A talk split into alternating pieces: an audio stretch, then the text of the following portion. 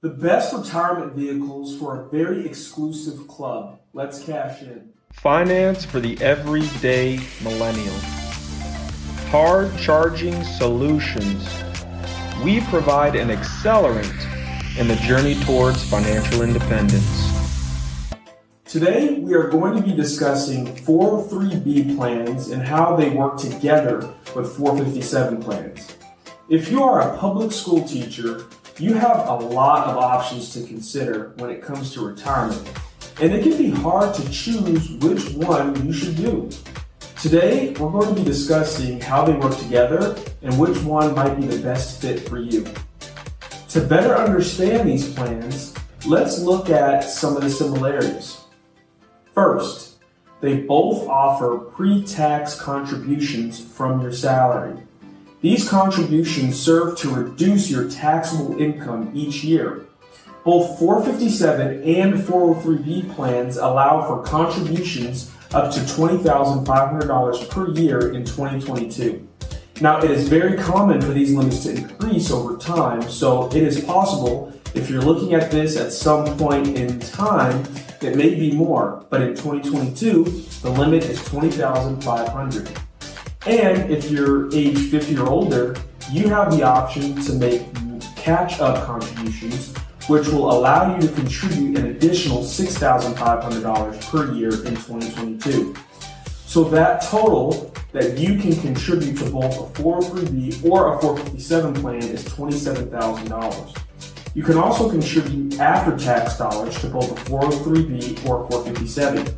This is where you make contributions that are not traditional or pre tax. For example, you would contribute money into a Roth plan or after tax portion of the 403b or 457. You won't get a tax deduction in the year that you make the contribution, but you will be able to receive tax free income when you retire. That's a big distinction between traditional pre tax contributions.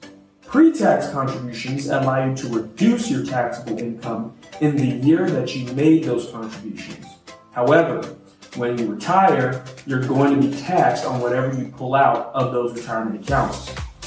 With Roth or after tax contributions, those withdrawals in retirement are tax free, and that can make a significant impact on your overall financial situation in retirement. Both 403b and 457 plans allow you to contribute to a variety of different investment options. Most often, that is going to involve mutual funds, index funds, or municipal bonds. Both of these retirement plans allow you to take your money with you if you leave your job.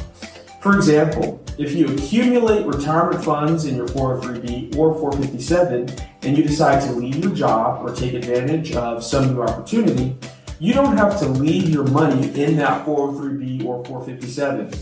Both of those plans allow you to roll over your retirement funds into your own individual retirement account or IRA. Now, the main differences between a 403b and a 457 plan involve how and when you take distributions. With a 403b plan, you can take a withdrawal from the account without any penalties if you retire after the age of 55. However, if you're still employed, the only way you can access funds in a 403b may be via a hardship provision. And even with a hardship provision, you will still be assessed a 10% early withdrawal penalty, in addition to ordinary income taxes that you may owe if those funds were in a traditional account. With the 457 plan, you can take a distribution at any age, and most importantly, there is no 10% early withdrawal penalty.